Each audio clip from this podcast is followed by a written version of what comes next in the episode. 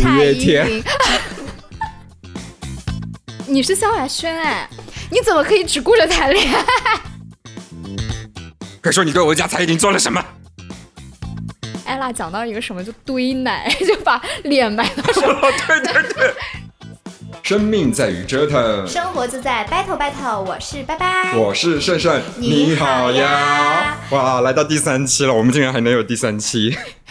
对，其实这个完全由我们自己决定啦，没有观呃没有听众，我们还是要继续做下去。就也是两位非常呃不服输的当代 gay 子和女性，因为我一定要 cue 到今天的就是今天的这个主题，你知道吧？就是大家从今天的主题是 gay 子和女性啊，然后我的脚本不是这么写的、啊。没有，就是浪姐嘛，就是哦《乘风破浪姐姐》，就是她从第一季开始就是的一个定义，就是不服输的中年女性这个样子。你知道这里边有些姐姐的年龄比我还小嘛？然后你现在说这个年纪是中年，就是青中年女性，那好，你现在是来挖坑给我跳是吗？好的，那个那说到浪姐啊，那浪姐来到第四季，拜拜有看吗？我有看，嗯，但是你不要你不要装了，美美。我们我们说这个选题的时候，你明明说啊怎么办，我都没看。没有，就是你在跟我说这个选题的时候，我当时其实是看了一期的。我看其实是因为里面出现了那个 Amber，、哦就是 FX 的 Amber，因为呃他是那个韩团二代团的成员嘛。好了，不要不要再扯出去了。哈哈哈，好，我们拉回来。然后，其实我们当时在定这个选题的时候，还在想说，我到底要从什么角度去说？因为我们两个好像对娱乐圈的了解有，但是没有那么多。就是我们对娱乐圈的了解还是属于在那种啊、偏历史时段的。对对对，比较偏历史，就历史到什么年代呢？就大概就是千禧年左右。啊，千禧年就是现在我们如果有些听众的话，应该那个时候你爸爸都 都还没遇到你妈妈吧？对对，两千年左右，哦所以我们就想说，因为嗯、呃上一季呢，《乘风破浪姐姐》有一个就是引起热议的女明星，对，那就是王心心凌爱你。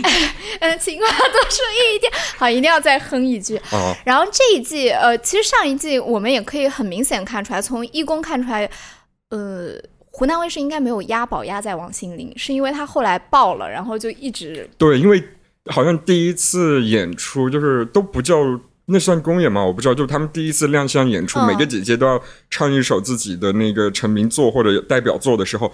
其实就是王心凌，除了舞台上表演的时候，舞台下的镜头都特别少。对，然后大家就爆了，爆了之后就第二期你可以看到，就是很多地方就是明显，因为是很早之前就拍了嘛，嗯然后正式播出的时候，王心凌很多所谓的单人镜头，你可以看到就是那种比较糊的，因为是强行拉大的。强行给他就是插进去这个样子。对，所以其实到这一季的时候，我个人认为啊，就是因为这一季其实有两个，就是华语乐坛算是怎么讲就？我们刚刚说的那个鼎盛时期的对，那个，两千年到两千一零年嗯的这个时期的两对位、呃比较有名的来自台湾省的歌手。对，一位就是 ella，对，啊一位是徐怀钰。然后嗯我为什么觉得就是湖南卫视是压在徐怀钰而不是 ella？因为 ella 其实因为她是出自那个 S.H.E 的嘛，对那她当然啊，ella 本人是很红，但是当她的这个整个的影响力。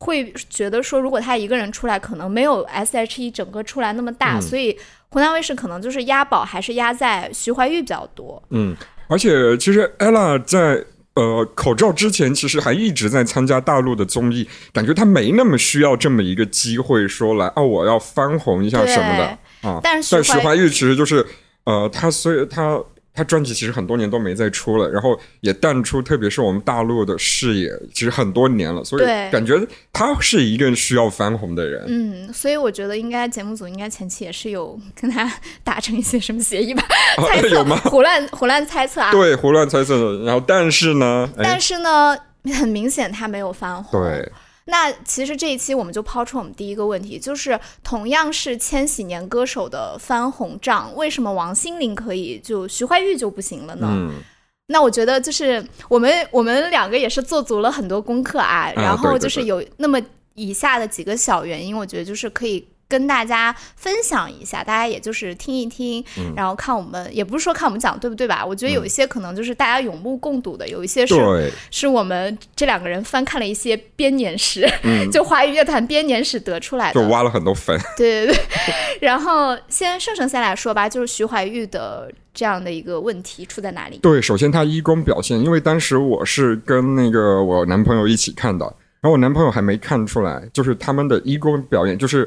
不是首秀，就是他们第一次个人表演组队没有第一次他们组队完了，然后就徐怀钰的那个表演，他当时是唱那个路灯下的小女孩，我男朋友可能还没发现，然后我当时看的时候我就非常发呃，我当时就非常明显的发现徐怀钰在旁边的划水，然后我就说，嗯，他他好像就是没训练吗，还是怎么样？就是在旁边手足无措，你就知道就是那种呃过年时候你被强行拉上家里说，哎，来表演一下的那种感觉。然后那个我我当时就随口一说，然后第二天就是微博上就有人报这件事情嘛，然后就开始大肆的传播。然后呃，我去微博上看了之后，你知道他节目前接受了一个采访，他曾经有记者说：“哎，听说你要参加浪姐，就是在浪姐播出前。”嗯嗯。然后他说：“啊，是有参加了，但是那个但是他自己说。”他的工作重心还在台湾省内，然后网友们就把这两件事情一对比，就是说，再加上你是不是就不把我们？大陆这块，对，而且大陆是真正的香饽饽。对，就是，其实我也可以看出来，因为我是没有看到说他舞台上有什么问题，就没有那么一眼看出来。呃，因为当时我估计那个导播吧，包括后期剪辑，可能也发现了他确实在舞台上不太行，所以其实给他镜头不算太多。其实是非常但是后面最后不是就是有一个每个姐姐的那种 ending 的那种镜头吗？你可以很明显发现他的眼神是很涣散，他都找不到那个机位在哪。就是你就。感觉这不应该是一个就是有多年就是表演经验的专业歌手会做出来的事情。那其实就很明显嘛。那再结合你刚刚说的，他之前采访就不用心，就三个字不用心。不知道就是可能东亚的娱乐圈最近是比较流行划水吗？那也不应该，因为我觉得就是呃，我觉得他划水为什么我们会特别失望？因为他不是说。近些年出来的，而是其实是很我们记忆中的那种歌手，我们记忆中歌手都其实都是很对，而且是国民度超高的，而且他本身就是那个能唱能跳的，对，他而且他不是花瓶，他从来不是那种大家觉得是个花。就不会觉得他是一个靠脸吃饭的人，他是非常有业务能力的。在当年，稍后我们可以跟大家说一下他业务能力在哪里，因为可能很多听我们听呃那个节目的是零零后或者一零后的小朋友会有吗？我们的用户画像里，然后反正如果有的话，就是可能哎不太理解我们为什么要单单把徐怀钰拎出来跟王心凌做一个对比。后面我们会讲，后面会讲，然后再继续说回徐怀钰，他的公关其实也来的特别差。哦，呃。你干嘛？给给你做一些节目效果，就是哦，是吗？来，接着讲，公关很差。首先，其实第一次不是发生的，不是他，也不是他的经纪公司，也不是浪姐这个团队。但是，其实第一个发生的人是湖南卫视的，应该是湖南卫视系的一个主持人，叫刘维，你知道吧？哦，我知道他啊，因为刘维可能年纪跟我们差不多，他从小他之前也在节目很多节目中表示过，他很喜欢 Yuki，就是徐怀钰。嗯，然后他当时他就。喊话节目组说：“那个，我看到的不是一个不努力的歌手，而是一个不自信的歌手。就是说，他通篇把那个呃徐怀钰的表现就归结为说不自信，是节目组没给他自信，呃，他的经纪公司没给他自信。在前几天播出的那个应该是三公的时候，因为他们在三公录制的时候，他们才能看到一公时候的那些评论，嗯，然后。”呃，包括整个节目组所有姐姐都开始根据这一点去，就说：“哎呀，你不要不自信。”然后就把整个呃，我只能说节目的编剧效果往那个方向上推。嗯嗯嗯。然后，但是呢，就怎么说呢？你有什么好不自信的？我不懂。因为来接，然后接下来就是到为什么我们觉得说徐怀钰不应该没有自信的原因吧？对，其实。当然，因为他后面经历的是很多，但是我对他其实经历很多，怎么说呢？就是。大部分艺人没经历过的那种痛苦吧？对，因为他其实跟经纪公司的纠纷也是挺挺多的，而且不止一家经纪公司。但是我们为什么说徐怀钰就是他是一个非常专业歌手？我们对他的那个抱有的期待值是非常高的呢？呃，在这里我们可以给大家简单的介绍一下，就是徐怀钰这个人啊，我是也是上网查了一些资料。呃，那个就是大家如果看不到的话，拜拜现在就是拿起他的手机在 很认真的就是念他的获奖感言。徐怀钰呢是一九九八年出道，一九九八年他就是这个出道时间有多妙呢？就是妙在九九年的时候，孙燕姿然后萧亚轩出道了，然后就是我们家蔡依林也是。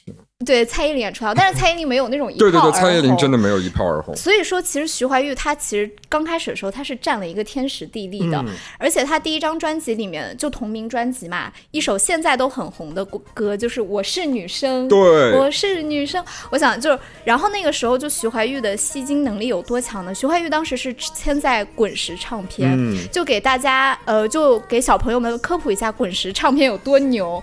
就你可以问一下你的爸爸妈妈或者。再往上一辈的，比如说他们知不知道李宗李宗盛、周华健，然后罗大佑，对，然后再到我们这一代的，其实呃，那个叫什么？五月天，五月天也是从滚石开始的。对五月天、梁静茹其实都是从滚石开始的。那当时呃，徐怀钰进公司的时候，当然我们说的那个五月天和梁静茹还没有跟滚滚石签，当时就有一个说法说徐怀钰就是凭一己之力养活了。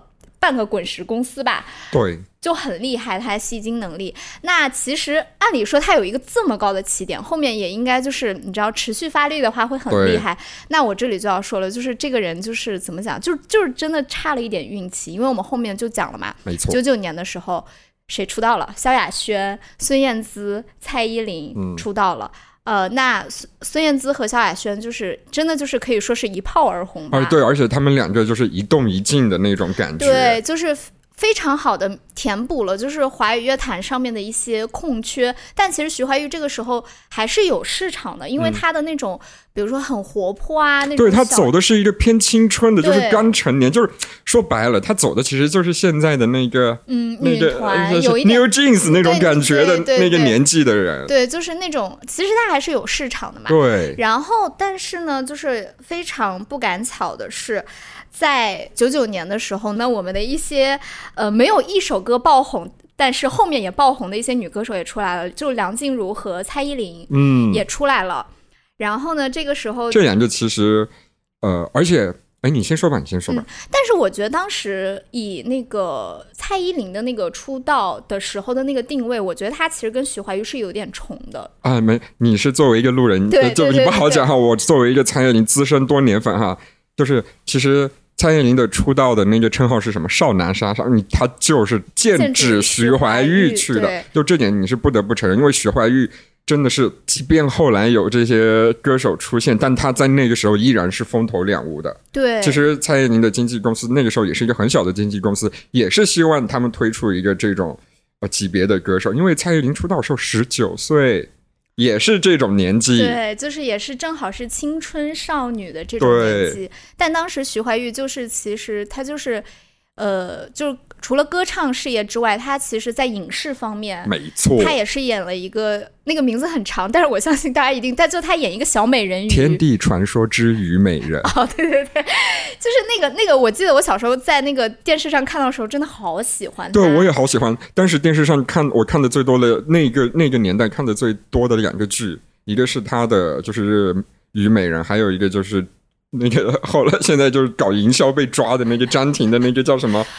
呃，穿越时空的爱恋，这两个，对这两个人，好好，快说回来，说回来。好，然后到了一九九九年，就这样过去了嘛，对吧？两千年的时候，徐怀钰出了张专辑，但是好巧不巧，这个时候华语乐坛出现一个重磅炸弹，周杰伦。天哪！就是当时徐怀钰他的那张专辑卖了多少钱呢？三十万。其实现在听来，哇，其实也很厉害了。对，因为他们当时应该只是在台湾省进行一个销售。对，而且当时的所有所谓的所有销量，你能看到的，其实只能查到的是台湾省内的，因为呃，我们大陆这边要出版的是是引进，就根本不算在那个销量里面的。所以三十万其实也是个很厉害的销量，非常厉害。但是大家知道那一年出道的新人周杰伦卖了多少万吗？多少？你快点！你 大家知道，就至少是这个的两倍。哎，五十万，对，差不多，很厉害。就是其实这个，你你本来想说，哎，一个男歌手他会对女歌手会有什么影响呢？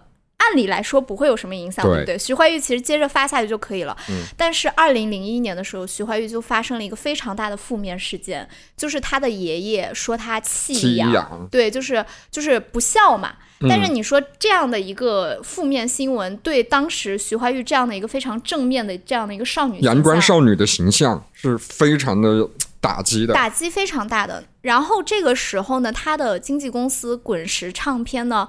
对处理这个负面新闻的能力，明显就是心有余而力不足的。因为当时滚石就是，呃，发生了一系列的事吧，就是在人事滚石，滚石其实当时人事变动很多对，而且就是有一点有一点债台高筑的意思哦，没错，嗯，然后当时就是他，第一他没有办法帮徐怀钰更往上退一步，第二他嗯甚至连帮徐怀钰去处理这个弃养公传闻的对公关能力，他可能都匀不出来。然后所以就是零二年的时候，徐怀钰就开始跟那个就跟滚石开始打官司了。嗯，打那个解约官司，然后这样一打，就大概我查了一下，大概五六年的时间，就从二零零二年大概打到二零零七年，徐怀钰是完全没有任何东西往外产出的时候。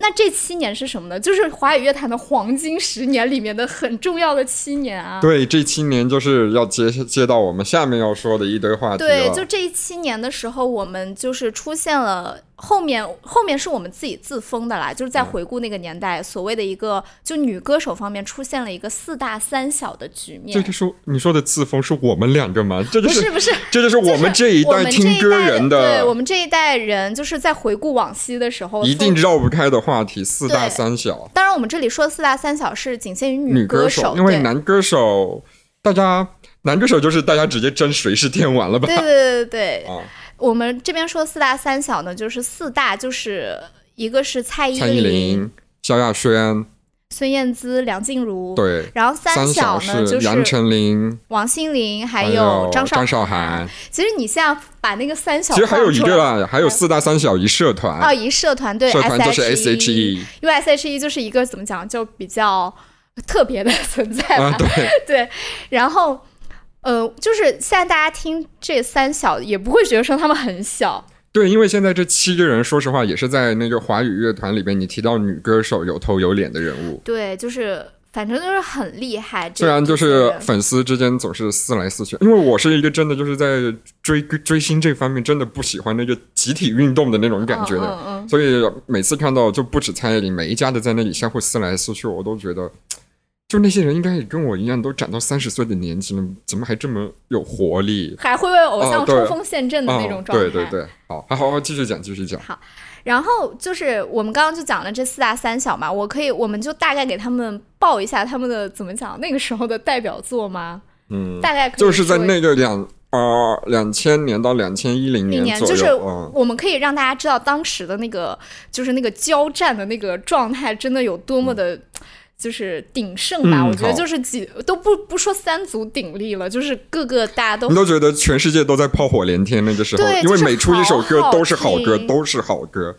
好，那我就从我们家的先说吧，就是看我七十二变。嗯，对，看我七十二变那个，就大家比较红的，现在是一首歌嘛，但其实那是一张那是一张专辑，对，那张专辑里面也出现了说爱你，，对，还有还有什么？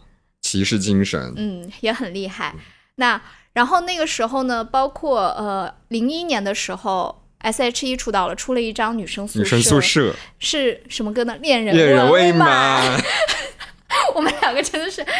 然后呢，二零二二年的时候，梁静茹出了一首《分手快乐》。哦天哪，两千年的时候，其实梁静茹出了一首《勇气》。勇气才是就是一直被现在都在玩梗的养老保险零二年的时候，你你想，他就出了一首《分手快乐》。按理来说，如果按现在的一个进度的话，他已经有一首养老保险了，后面应该不会出现那么多养老保险。他几乎每张每张专辑都一定有那么一两首养老保险对，然后然后那个张韶涵那个时候零三年的时候，预言嗯，对他有一首，其实他最先哦，他一开始其实是在戏剧方面吧，这里面就是张韶涵和王心凌刚开始都是从影视剧出道的，嗯就偶像剧。然后张韶涵零三年的时候，就是让她的歌声被大家发现，是她演唱了那个《海豚湾恋人》里面的插曲，叫做《遗失的美好》。哦对，啊，所以这首歌并不是先以专辑的形式对，它是推出的出现在影视剧里的 OST 的。啊。然后呢，王心凌当时的那个《当你当你的》那首歌也是一首一一个影视剧里的 OST，、对。然后后来是呃零四年的时候，然后王心凌又开始演了大量的那个影视剧啊，然后那个张韶涵是出了欧若拉，啊，对。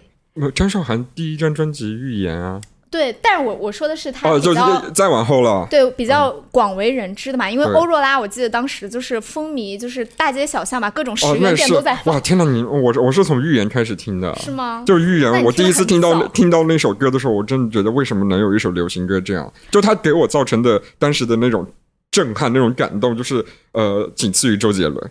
嗯，是周杰伦这个，我觉得我们后面可以开一期 单周杰伦啊，真的。我现在我现在觉得，就提起他，就有一种那种，就你学学校 就是你们县城的那个全全县城都知道他家的孩子是最厉害的，以后就指望着他就是清华北大都最对他来说都是信手拈来的。他确实也清华北大过，呃，但他对他也考了清华北大，然后最后怎么说呢？兜兜转转，最后等到他工作的时候，他选择了那个就哎怎么说呢？就回回回家当一个啃老族。啊，差不多。哎，他确实确实是这样，他现在确实有一点，就是你知道啊啃他自己吧。呃，对，就是他可能就是在学学业期间、发展期间，二十岁之前赢了太多的奖学金了，然后发现，哎，我一辈子靠着那些奖学金也能过得非常优渥，因为我觉得就是周杰伦的路人盘和他的粉丝盘都很可怕。我们在这里非，常可怕我。们现在需要声明一点，我们两个都是非常爱听周杰伦的歌的。我们现在每个人家里都一定还有他的正版 CD，我那个时候就买的正版 CD，，而且我们两个就是就是我们两个其实严格意义上来说，我和盛盛都不算是周杰伦的粉丝，丝，但是他的专辑我们真的是会从头听到尾，而且是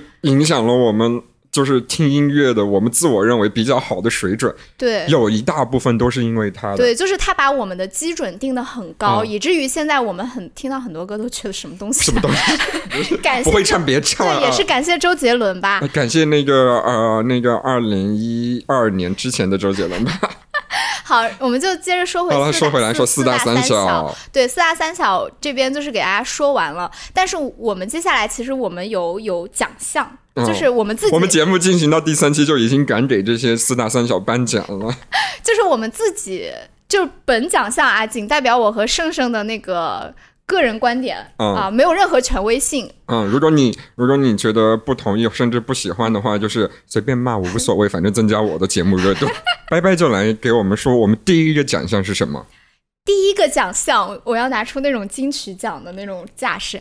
第一个奖项最持续营业奖，最持续营业奖。获奖的是，等一下我们两个可以就是我们其实有私下就是自己想那个觉得应该拿这个奖的歌手，嗯，今天所有奖我们两个都没有提前互通过，对我们都不知道。就私下等一下，我们只含四大三小，也可以包括了那个时那个时代所有的所有的歌手组合都行，是吧？。对都可以。好，最持续营业奖哈，三二一，五蔡依 月天林。你是不是以为我会说蔡依林？我以为你会讲蔡依林哎，啊，对，我就要出其不意。但是我真的觉得五月五月天，你先说蔡依林吧，就快夸一下我偶像。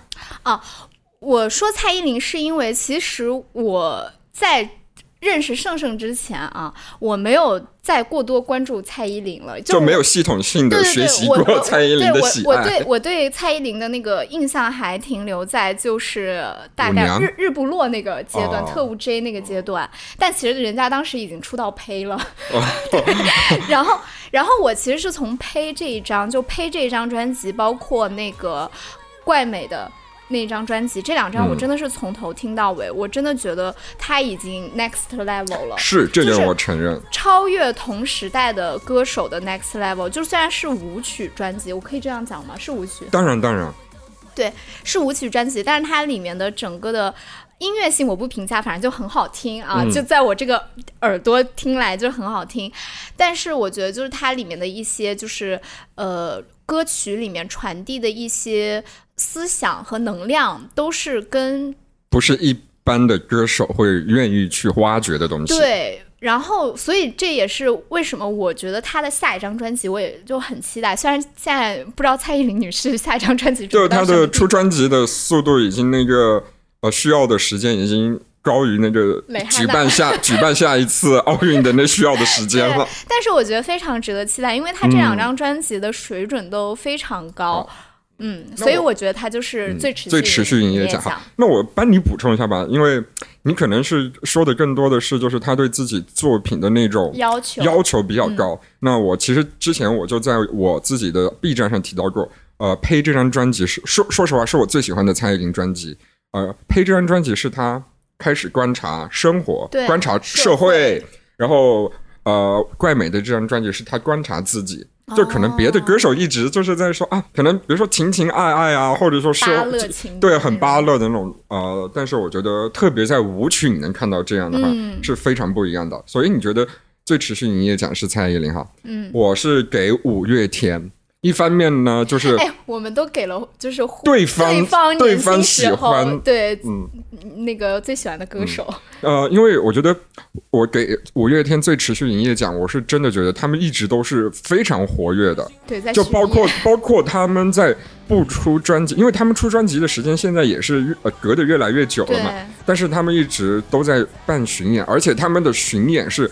不是那种说我只是把一堆歌铺在那里，他们是真的每次给自己的巡演有一个主题，而且都是契合那个主题，哪怕前后两轮可能可能离得很近，包括这回在北京的一个是呃诺亚方舟的十周年复刻，还有就是好想好想见见到见到你，就是好想好想这一个是他们正式在走的巡演，对，然后诺亚方舟的十周年复刻相当于是有一种纪念意义的，对，你就能看到这两场巡演中前后就只隔了一个礼拜，嗯，但是。呃不到一不到一个礼拜，呃不到一个礼拜，在而且但是是在同一个场，而且是在同一个场馆，嗯，但是他们两个完全就是不一样的两个概念。你刚刚那么一讲，好像就是去看演唱会是你而不是我，就我我在旁边就是跟跟嗯嗯哦哦，这里我要说一下，是因为我们今朝今天提到的这一部分这一些大部分歌手他们的演唱会只要出碟的，我一定都看过。哦，我明白了，原来是这个样子。而且五月天。在很长一段时间内，他们办完一个演唱会，还会以那个演唱会为主题出一个大电影。对对对，他们真的是非常的会营业。我不得不说，对他们来说，五月天不只是一个乐队，他们更像品牌。所以我给他们最持续营业奖，而且是这么多年一直都把这个品牌打造的非常好的。没错，嗯。但我这里可以说一句吗？就是虽然五月天他们目前出的所有歌，我都觉得还就是没有就是打。打自己的脸吧，虽然也是没有没有出过太多粪曲，对，但是就是近两年的一些合作曲，我也是 在这里不评述了啊。那个合作曲就是四大三小基本上都合作过一些我们看不上眼的歌手对，有一些有一些合作曲，就是我听到的时候，当时我就。就是眉头一紧，我觉得都不是听到，就是你知道他要跟他合作的时候，你就觉得啊，好，这只是一个营销行为，这不是一个艺术创作。对对对，但是这里我就不说那个合作对象是谁了，怕招骂啊。就是好，然后这这一个奖就完了。最持续营业奖就白白给的是蔡依林，我给的是五月天。好，好，下一个奖项是最放弃事最放弃事业奖，就是放弃，就这个怎么讲？我觉得就是一个高开低走，就是老天爷喂饭吃，他却要吐饭的那种。对，他就说，就。感觉就是歌手时期对他来说就是一个，就是某其中一份工作，然后他现在做下一份工作，他不在这个单位了。对对对，就是这样。我觉得这个我们两个应该会一样。同一个人，绝对的，而且，嗯，来，我我说三二一，我们一起啊！最放弃事业奖，我们要颁给的是三二一，萧亚轩。哎哇！而且我是蔡依林的粉丝，你知道我颁我颁这个奖，肯定有会有人觉得我好在黑。好，那拜拜，先说吧，我现在那个喝口水。好，我来从一个客观，也不是客观，就从一个纯路人的角度，我为什么要把这个颁给我们的 Elva 呢？就是 Elva 姐啊，就是她也是出了一些非常就是能够经典永永流传的歌，最熟悉的陌生人，最呃对最熟悉的陌生人，爱的主打歌，对爱的主打歌。其实后来那个他那个什么一八七，就反正有一张一零八七啊一零八七那张专辑里面，我等一下也会说这一张。对那一张里面有一首歌我还蛮喜欢的，就好像对你表白的。哦，表白。对那首歌我也很喜欢，但是。后面就目前近都不是近两年了，近五六年，我看到他新闻全是跟男人有关。我觉得 不是男人，人家都是男孩。男孩。我觉得姐虽然就是说，咱们说这也是一种本事啊，我也很想非常有本事，大家都很想向姐取经，但是咱们就说，你自己不也谈了一个年纪比你小不少的吗？不，但是我我又不是 Elva，我又没有出过最熟悉陌生人，但是你是萧亚轩哎，你怎么可以只顾着谈恋爱？就是你是出过最熟悉的陌生人的人，就是就我觉得他是最放对，而且我真的想说，他早期的音乐品味和那个。包括舞蹈、服装的很多，就是个人品味，或者说公司赋予他的品味，都要比同期的很多女歌手高很多。甚至有那么一两个时间段，我真的觉得，虽然我是蔡依林粉丝，我再次强调，真的是蔡依林粉丝，Eva 真的比。蔡依林做的好，有些部分对，就是我觉得她早期的歌，就我小时候去听，我就觉得这是一个就是很洋气的人，对，就是洋气，他不抬。对我现在听也觉得就是说是个很洋气的人。就在我们小时候，欧美圈的一些音乐都还没有进来的时候，我记得我听的那个舞曲，就是其实就是萧亚轩唱的，嗯，然后我就觉得天呐，就是好洋气，就那种感觉。他不是真的单纯那种动词大词动词大词，而且他跳舞也非常厉害，非常。就是给现在不知道 Elva 歌跳那个那个什么唱跳有多厉害的小朋友科普，Elva 真的就是我觉得蔡依林就是后期蔡依林属于努力型，她真的是努力型，她真的是 Elva 就是天赋型，对老天爷赏饭吃，真的就是老天爷赏饭吃，你就觉得说这个女孩的血管里流动的都是那种音符的感觉，跳的很厉害，好，所以我就颁给 Elva，你可以讲一讲你。拜拜，刚刚提到了幺零八七，你现在如果去旁边看的话，因为我我家我们是在我们家录这个节目嘛，我上面还有一张幺零八七，而且这张幺零八七不是我呃当年买的，我当年买的其实在我云南的老家，就是我现在一定要买这张专辑放着，嗯，就是它真的是我最喜欢 Elva 的专辑里边每一首歌我都觉得超级棒，嗯，而且你知道就是幺零八七为什么要叫这个名字吗？我知道，因为它。中间他是不是签华纳？对他其实也是换过很多次公司。然后他签华纳，华纳也是一家很厉害的唱片公司。签华纳的时候，好像因为什么高层斗争，然后他就是本来可能发片没发成，然后就被雪藏还是怎么样，一一千零八十七天。对，刚好是因为这张专辑跟他的上一张应该是《第五大道》吧，还是什么，我忘了。就中间刚好隔了一千零八十七天，你就想，就几乎是三年的时间了。那个年代其实隔三年你发片依然能有市场的，其实不多。因为我们说的那个年代，大部分歌手基本上就是一年发一张，有时候甚至真的年头一张，年尾一张的。所以就是他隔那么多年，呃，来发一张，然后拿出的那个叫什么成绩非常好。然后里边我最喜欢的 L O V E，我现在都非常喜欢 L O V E 这首歌，真的无论从那个唱腔或者说编曲。歌词，然后还有 MV 舞蹈上面，我觉得都是非常一流。你现在听，你都会觉得它就是洋气。我觉得就是我们在讲 L Y 这一段，你可以后面就铺 L O V E 的那个歌，就是对，让大家知道，就这首歌真的非常好听。然后里边再推荐一下，就是还有一首叫做……好，现在我们的盛盛主播呢拿了幺零八七，在这边给大家就是同步啊录制。呃，就是刚刚是呃，拜拜说的那个表白，然后我说的 L O V E，我还要推荐一首叫 Free，就是可能不是很多人听过，它真的是一个呃，又又带摇滚又带电子曲风的，其实是一首非常讲就是女生独立个性的。其实那个时候唱这种歌词的不像现在这么多，虽然也不是很新鲜了，但是绝对不像现在这么多。其实真的是整个态度是比较好的。但是你说他当时就唱的那种，就是嗯，其实有一点。呃，女生不需要跟爱情绑定被定义。然后这位姐呢，在这张专辑之后没多久就开始疯狂找二十五岁以下小鲜肉了。但我觉得她很理智，她从来没有结婚。对，她她没结婚，嗯，她可能就一直享受那种爱与被爱的状态啊。对，然后就是呃，我们说她放弃事业，但是呃，我觉得也跟她的家底有关。她的确是在她呃妈妈去世之后拿到了一笔比较丰厚的遗产，而且他们家底本身他就不是那种。呃，怎么说呢？普通收入人家的小孩，他因为他们家里本来就是一个做生意的，他妈妈。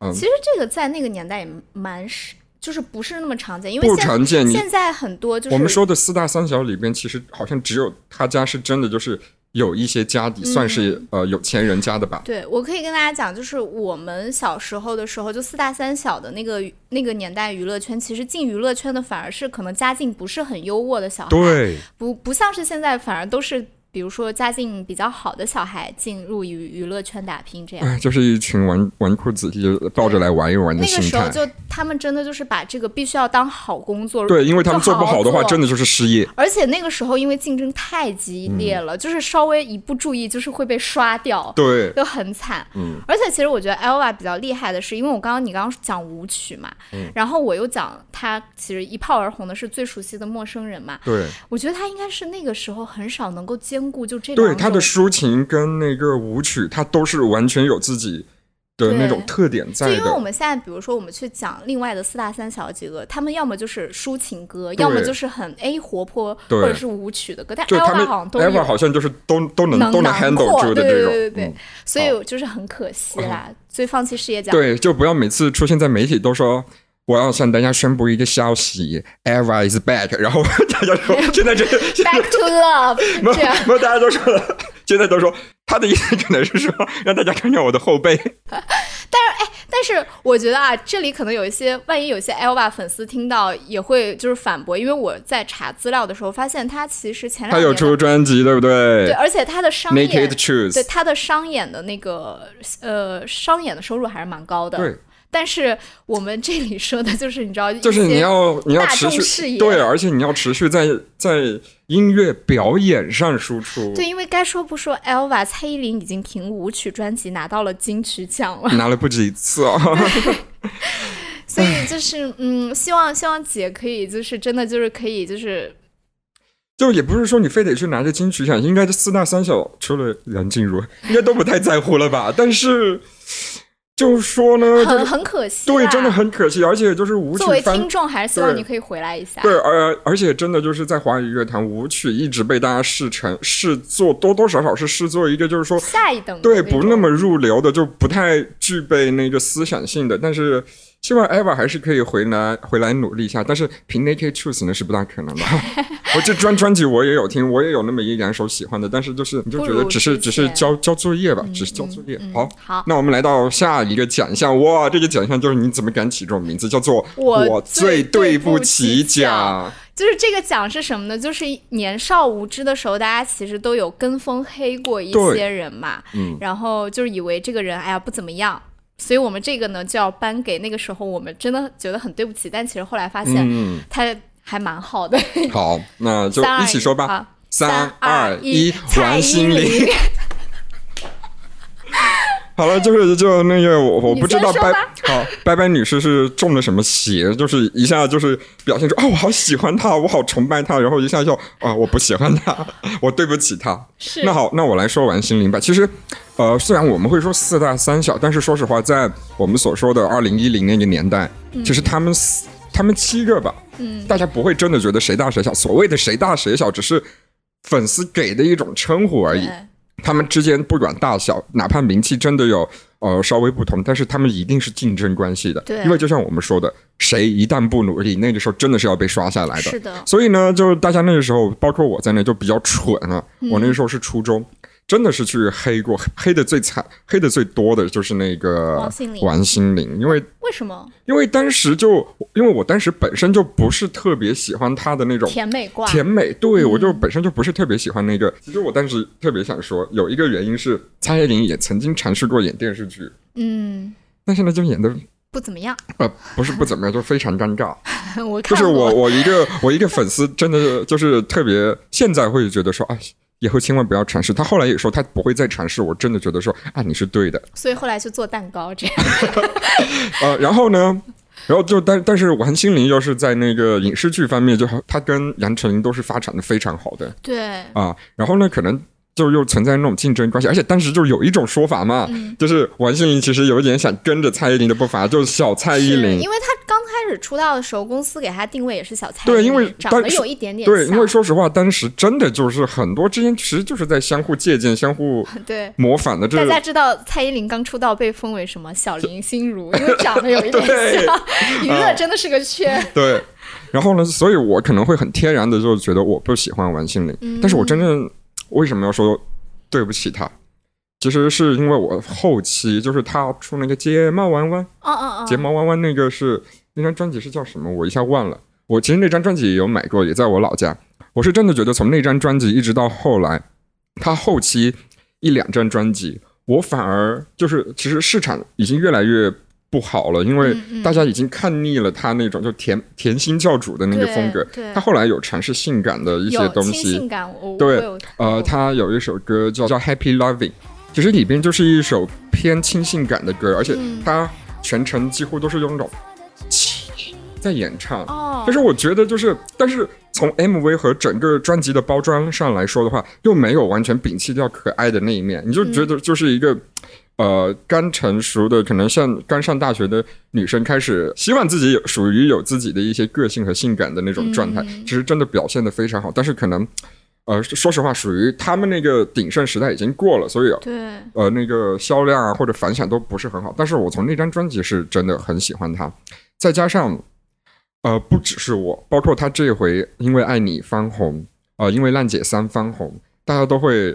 就我们那一代人都会在网上说，就是你当时以为的所谓的是花瓶的，因为但他真的是当年就是当年真的就是花瓶了，大家当年就是他现在你看他的戏，其实也是很好的。对偶像剧能演成那样，不让人出戏，反而而且还能让人入戏的，真的很少。对但是我们当时真的觉得他就是个花瓶。对，因为当时他真有的实力的人太多了。第一是因对为，第二是因为他太甜了。他真的就只是矮个啊、高高个子里边最矮的那一个而已。对，就是嗯嗯所以就是说还是要遵守，我最对不起奖是给到他，是给到他。那我要讲一下我最对不起奖。那为什么我的最对不起可以说你对我家蔡依林做了什么？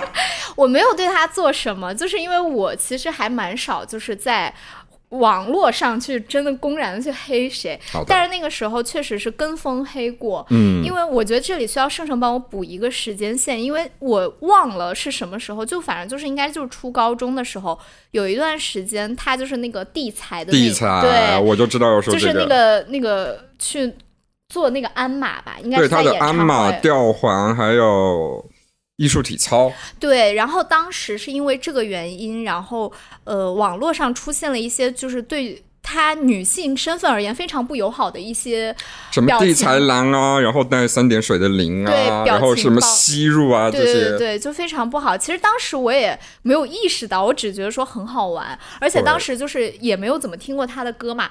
其实他那个时候是不是后面其实已经出现一些什么？呃，黑发尤物还是大艺术家之类的，对之类的歌，但是我们当时因为怎么讲也说了嘛，华语就是我们这些就是被华语乐坛养大的养大养过，对养大耳朵的观众，其实对于舞曲是不那么感冒的。嗯然后，所以其实当时他的黑发尤物，包括后面大艺术家出来的时候，我们都会觉得说：天哪，唱什么东西啊？嗯，就完全不懂欣赏。然后再加上美式大艺术家我也觉得一般，对，然后再加上早期，其实我们最先知道，你不要说我最先知道，我爸现在提起蔡依林都会说一句说周杰伦的绯闻女友。是的，这一点也是绕不开的。对，所以当时他跟周杰伦分手的时候，大家都会就是下意识觉得说这人不行了。对啊，因为说实话，就是你说跟周杰伦谈恋爱，然后分手之后，周杰伦是什么地位？就是呃，在听的我知道八成会有蔡依林粉丝，就是你不得不承认，首先首先周杰伦的地位他就是那么高，嗯他的国民度他就是那么厉害，人家的业务水平也很好，至少当时是。嗯嗯是，但是我后面就是那个发现。因为我当时不太知道他们两个分手的时间线啊，哦。我就是感觉说蔡依林，因为我听到蔡依林是那个，就是我觉得她很厉害的是《舞娘》那张专辑，嗯，但是呢，那个时候其实她已经跟周杰伦分手了，对。但是我当时以为她没跟周杰伦分手，啊，你就以为舞娘是在周杰伦的帮助下完成的，然后后面就是后面其实没怎么听她的歌了嘛，然后嗯你就会其实就是抱有一个那个固有的印象，就觉得说这个女孩的歌越来越不行了那一种。是的。但其实她后面还是出过一些非常厉害的歌嘛。然后我觉得我最对不起他，就是因为当年就是跟风黑过他一,、段时就是。地才的那些表情包嘛，对，但是后面其实可以发现，他真的就是非常了不起的一位艺人。对，而且，呃，特别在那个怪美的里面，他就是用一种他不需要出来回应，他就用画面，对，就是 A 一个 MV 的画面，就把这个事情，就是他完全把这么多年所谓的屈辱和受的苦，他马上就变成我占上风了，因为你们这些梗现在是我的梗了。对。而且我觉得就是很可怕一点，就当时也是我看怪美的，就是觉得就是很可怕一点，就是我不是蔡依林的粉丝，我也没有说真的就是说是她的对家粉丝，然后就跟风，呃，不是就完全深入的黑过她，我只是跟风而已。对。但是蔡依林当时在怪美的 MV 里面呈现的那些梗啊、黑梗啊，我其实都知道。对。你由此可见，就是这个这些当时对他造谣的这些东西，就是就是国民度有多广。对。这件事情，我觉得其实对于一个艺人来说，还是蛮。打击毁灭性，而那个时候网络也没有那么发达，对，然后就可以有这样的影响。对你就是，而且就是我作为一个粉丝的话，我看那个是真的，当天是有一种看哭了，看哭了，就是啊，你会觉得就是这么多年，说实话，他呃，蔡依林真的是一个不会在大众面前说话、综艺感特别差的一个人，所以你让他去回应那些，他永远都是一些。比较官方的套话，但是他用他的艺术作品去回应的时候，你就觉得非常好。我就是我要爱你一辈子，就是很争气，就那种。对，你会觉得啊，我们就是用音乐说话。对对对，没错没错。好，好，这个奖就过了。好，第四个奖项，我不懂这个奖，我得先听一下你说的。叫核心最稳奖，就感觉是干嘛要让他们去健身房训练吗？是，就是我觉得是他整个人生就是。不管是他音乐人生，他人生规划，就因为你知道娱乐圈嘛，就是名利场，对，大家很容易，比如说干干这个又去干那个了。哦，我懂。比如说最近很多明星很爱搞直播，但是可能他们之前都是做音乐。哦，其实就是就是一直知道自己专业保持的最好的意思。对，或者是从他人生规划来说，你你你可以。你虽然不不是他的粉丝，但是你知道这个人就是他很知道自己要什么，很有自己的想法。核心最稳奖，三二一，孙燕姿。吵架了，吵架了，吵架了，吵架了。我说的是孙燕姿，然后盛盛说的是蔡依林。那好吧，先让你蔡依林粉丝你先说吧。其实就是你刚刚我在最持续营业奖说的那个哦，就是就首先呃刚刚说了嘛，我觉得蔡依林在她的音乐创作上的专业度真的是。越来越高，我不得不承认，她在前期我就不说了嘛，扒了比较多。嗯，中期五年之后呢，出了一两张专辑，有的真的是一一整张专辑，有的是一张专辑里边的某几首歌，我就真的觉得，呃，咱以后不要唱那种歌行了吧？就真的我我特别讨厌，是真的是到讨厌的级别。但是越到后期。他出专辑的速度虽然变慢，但是我从因为他的我是他是我偶像嘛，他的专辑我肯定是第一时间听，演唱会也是我每一轮都在呃都在追，就是你能看到他真的是非常懂自己要什么，就呃比如说他有一段时间不是被大力，不管是他自己还是经纪公司对外的，都是说他很努力嘛。对。但是我觉得他很快就把这个标签尽快的呃，他知道撕去，对，因为他自己是知道，就是说你。单靠一个所谓的人设，你是走不远的。他反而现在是感觉，就你刚刚说很努力，然后就是尽快撕去。我刚脑子里想出了不下八个现在的艺人。什么努力努力再努力？这话不能说。没有，这只是一句话，不代表什么，不要乱说哎，小姐。呃，就是呃，他会他会很快的强调，包括你刚刚说的 ugly beauty，他是用音乐来告诉你们，我面对我的黑料。所谓的那些黑料，面对网络上的攻击，我不会说记者会上跟你说，我用作品跟你说。对我真的是觉得他真的是完完全全在用作品表达。然后还有就是你刚刚说最核心嘛，就是呃核心最稳最稳讲，嗯，就是在事业上的专注。对他，包括我刚刚说的，他后来不不，他从来没说我要去演个电视剧，嗯，我要去。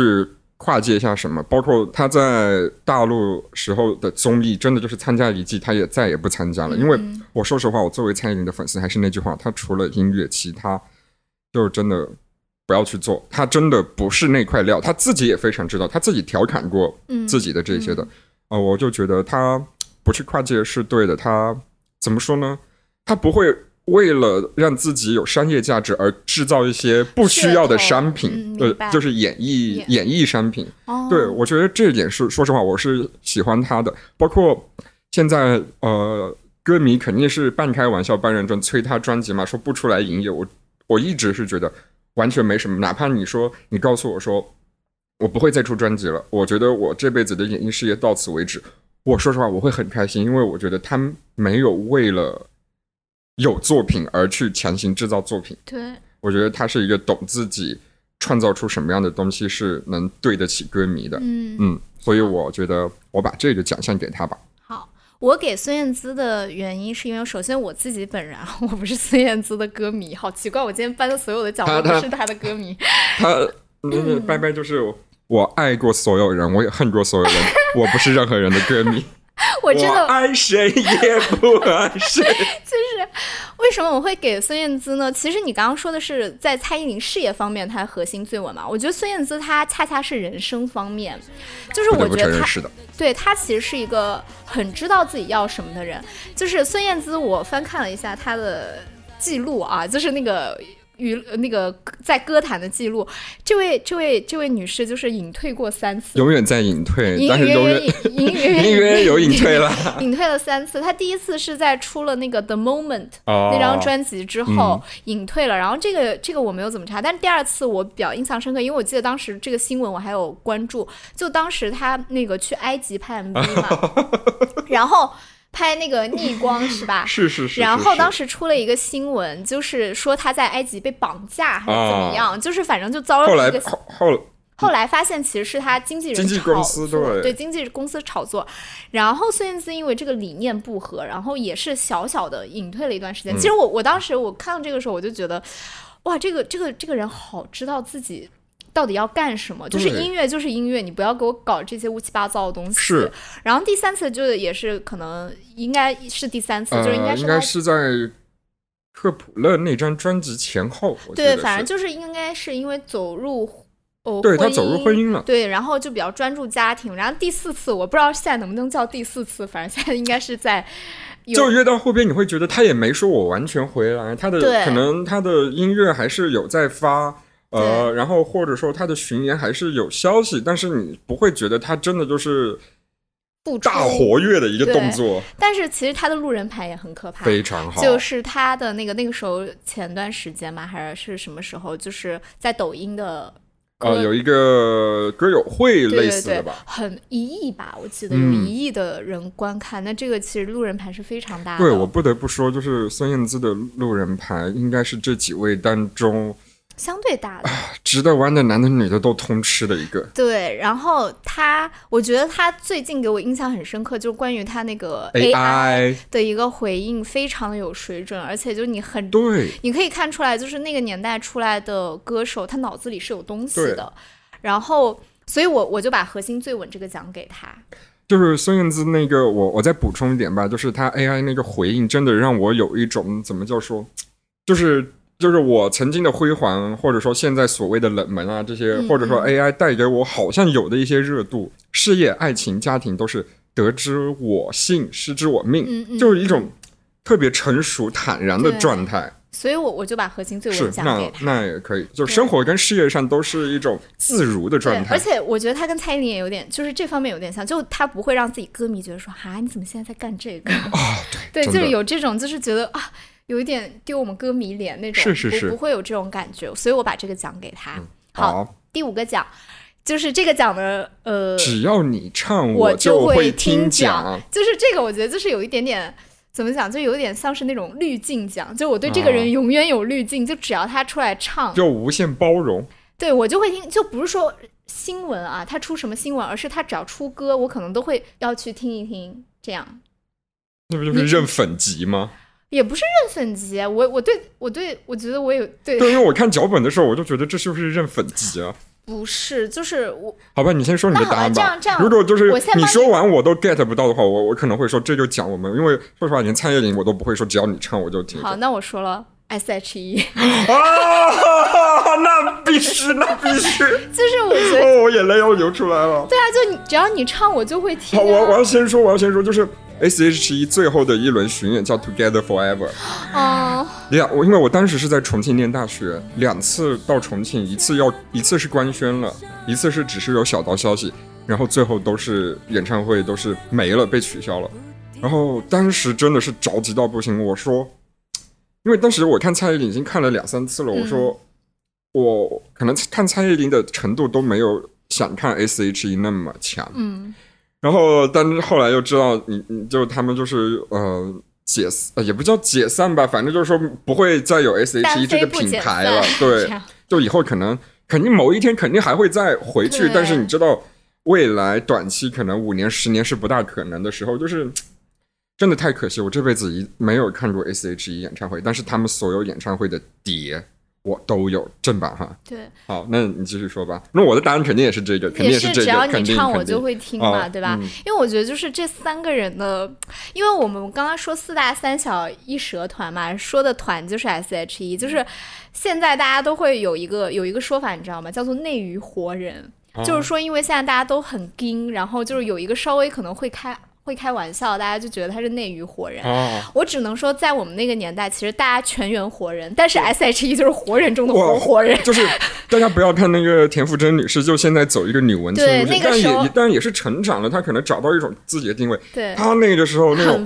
嘴嘴巴口无遮拦，就是艾拉女士都甘拜下风吧。就现在他们三个很多在台面上讲的话，就是你都不敢相信，天呐，是一个偶像女子团体对会讲出来的。对，而且包括他们，我刚才说的 Together Forever 巡演里面，真的就是还枪啊，相互开玩笑啊，嗯包括就姐妹间的玩笑，就随便就来，你都觉得看他们演唱会有三分之二在听歌，三分之一是脱口秀。我那个时候印象很深刻，就我小时候就看那个《康熙来了》嘛，然后有一期好像就是看 S.H.E，然后我妈当时正好在旁边，然后呢，她好像那个时候艾拉讲到一个什么就堆奶，就把脸埋到手，对对对，然后当时你知道我妈看我那表情说。你每天都在看什么啊？我很想告诉他说这是一个女子偶像团体，但当时你知道，由于陈嘉桦女士那个堆奶，我实在是讲不出这个话。好，我们好不要讲他们这么多也、嗯对这种事情，就是一些就是为他们人设，呃也不是人设，为他们就是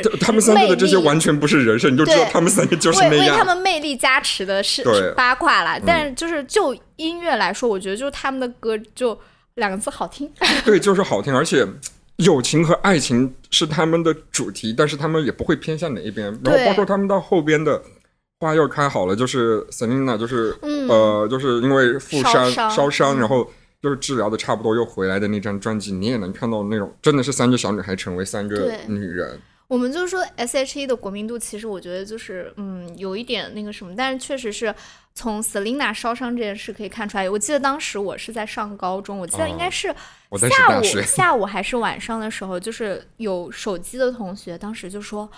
啊，Selina 好像就是爆炸，就是爆炸被烧伤。嗯，然后当时因为还不知道她什么情况，生死未卜。对，真的是生死未卜时真的。非常严重，就她和俞灏明两个人。嗯然后当然，我们我们真的就是整个宿舍就沉默，就是其实当时可能没有严格意义上的说 S.H.E 的粉丝或者 Selina 的粉丝，对，但是大家都觉得天哪，那是从小陪我们长大的一个人。对，然后他居然烧伤，而且我觉得就是所有听过 S.H.E 歌的人，早年间听过啊的人都会很了解，所以 Selina 就是一个小公主，小公主，就是她应该是最被呵护对，的那很一个。暧昧，所以我们后面包括她。那个新闻发布会出来的时候，我看那个我真的好你就你整整个人就揪心。痛苦。虽然就不会说是自己的宝贝，但你真的就是隔壁邻居家最爱漂亮的、最甜美的那个姐姐，对，她受了到了这种，所以他现在其实他现在，比如说包括他就是去参加一些马拉松比赛啊，嗯然后包括他可以现在那么坦然的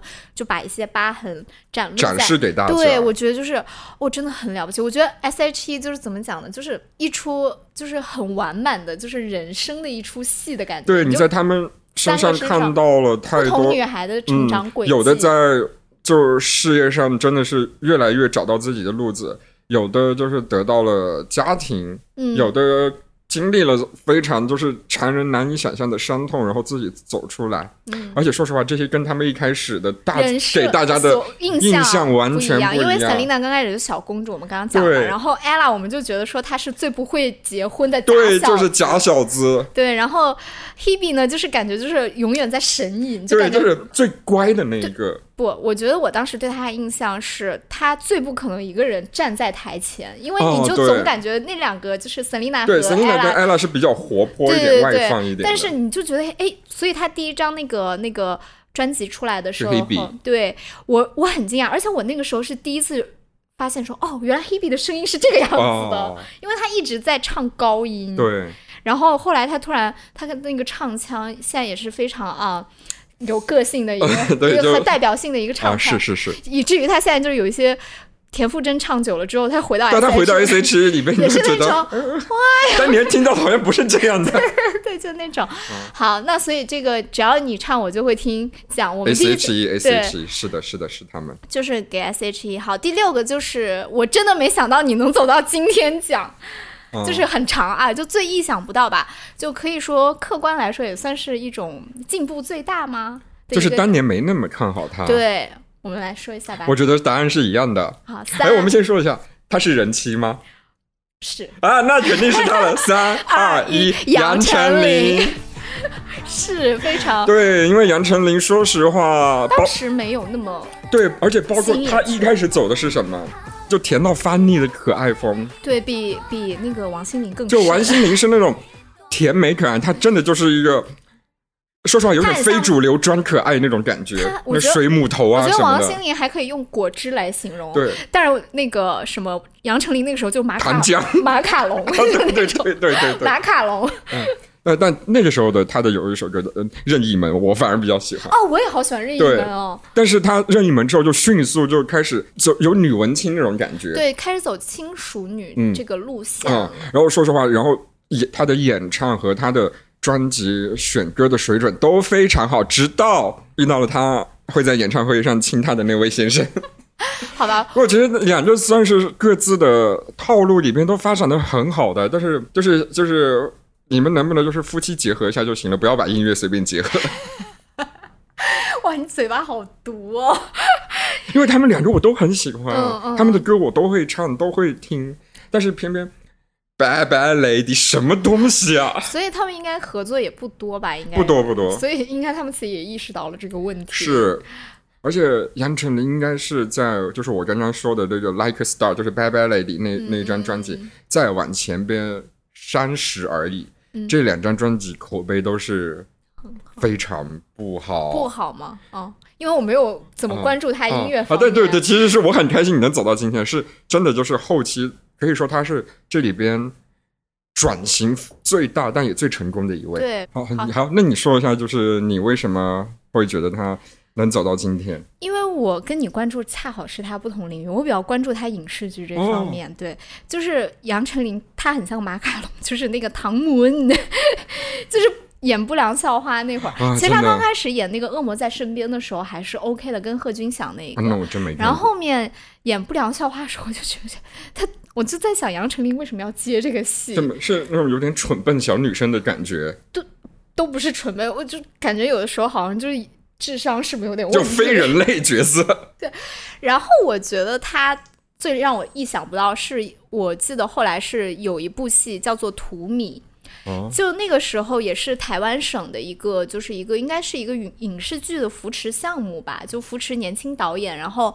呃，杨丞琳去演了其中的一部，然后这部戏很厉害一点就是，呃，杨丞琳在里面演的就不是一个就像她以前的那种那个小花的角色，而是演一个就是一个小女孩二十多岁，然后可能就是面临人生的不同选择，比如说我是要走事业，还要走家庭。哦，这个剧是把这两种可能都演给你看，所以哦杨丞琳这里面要演两种人生，一种是从从小女孩走到女强人，另一种是从小女孩走到家庭主妇。就啊但是她演的都非常好，哦所以我是从那个时候我就觉得天哪，我真的没有想到你能走到今天。然后再加上后面她的那个浪姐的一些表现，然后让我去倒回去听她可能早就已经出了的一些歌她。也参加浪姐了吗？参加因为我只有这回的浪四我才真正对对对，她。参参加了。然后呢，然后当时我就是听到，我就觉得天哪！就小时候唱那个呃任意门的，因为他也有点偏花瓶，说实话，小时候对，然后居然可以这么厉害，而且他后来的抒情歌真的太牛了太好听了，所以我就是没想到他可以走到啊！今天。好啊，那我们就祝他能继续成功吧。好，那我们现在来到我们最后一个奖项，啊，叫做“我的青春永远有你奖这个好难选哦，啊！这很难吗？这我很小就已经有答案了真的吗？嗯！我大概十年前就已经有答案了。好，就我要说我的青春的话，只有好，我们三他们三二一吧。三三二二一一五月天 E，我就知道，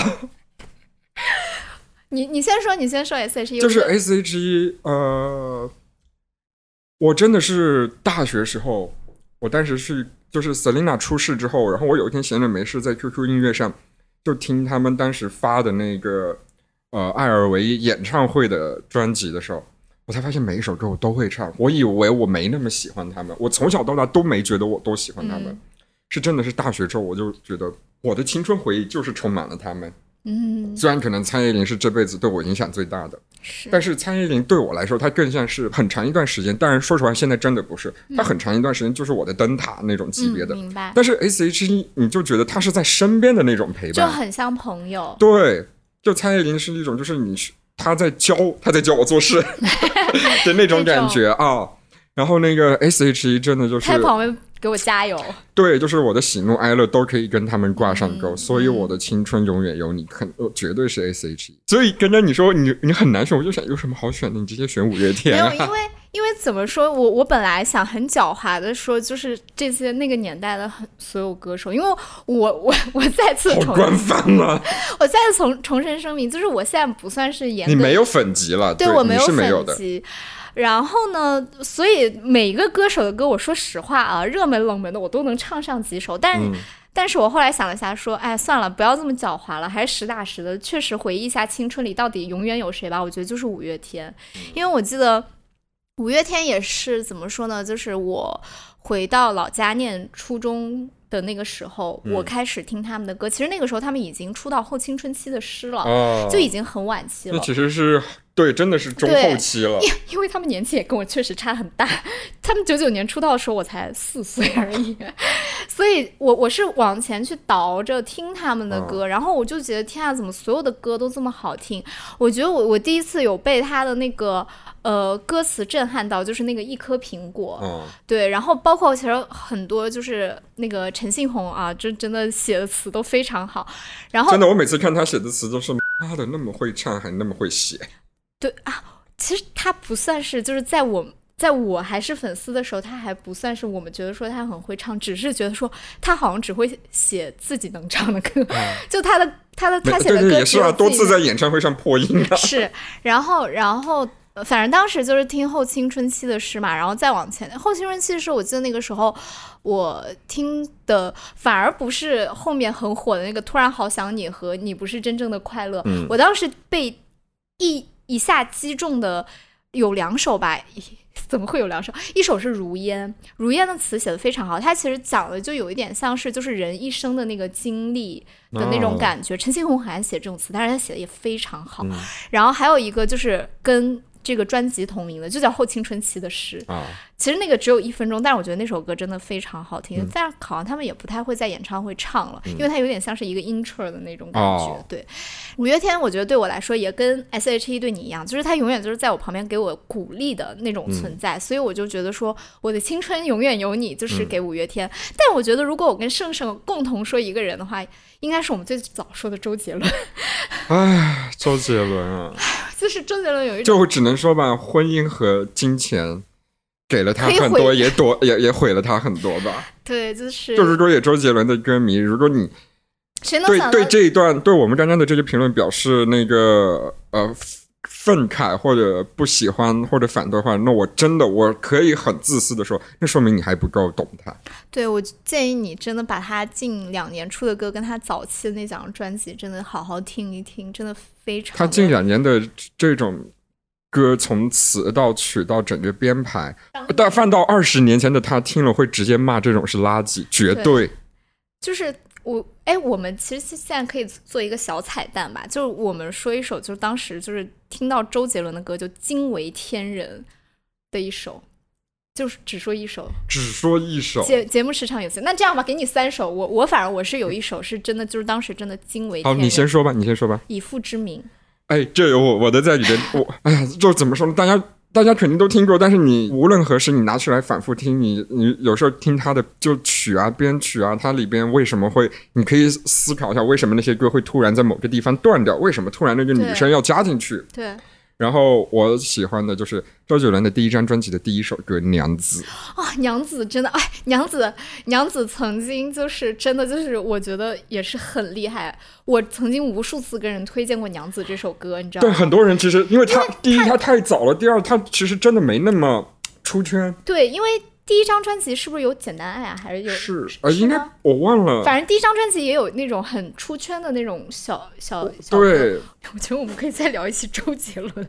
那我我们我就是可能这里有一个很突然的剪辑点哈，大家会觉得突然断掉。那我就跟他说，因为我跟拜拜我们聊到最后，本来打算结尾了，都发现就是实在绕不开周杰伦。对，所以我们我们本来说哪一期好好写个脚本，然后我们可能。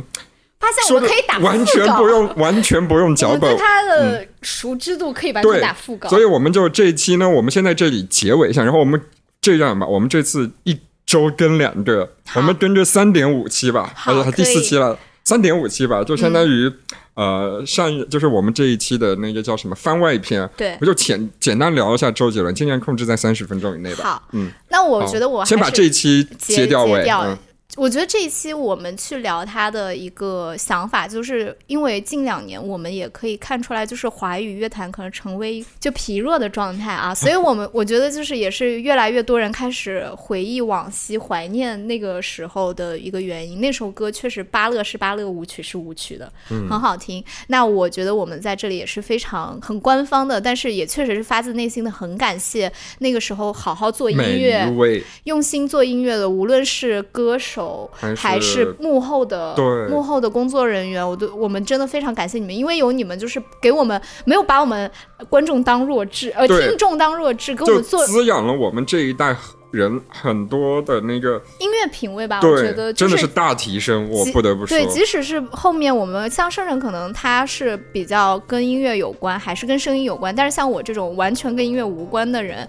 呃，我觉得你们也是很好的滋养了我，是，所以就是很感谢，呃，我们两千年到两千一零年的这一些歌手，然后以及所有的唱片公司、幕后工作人员、所有的音乐人们，谢谢你们。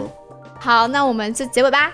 生命在于折腾，生活就在 battle battle。我是拜拜，我是胜胜，再见。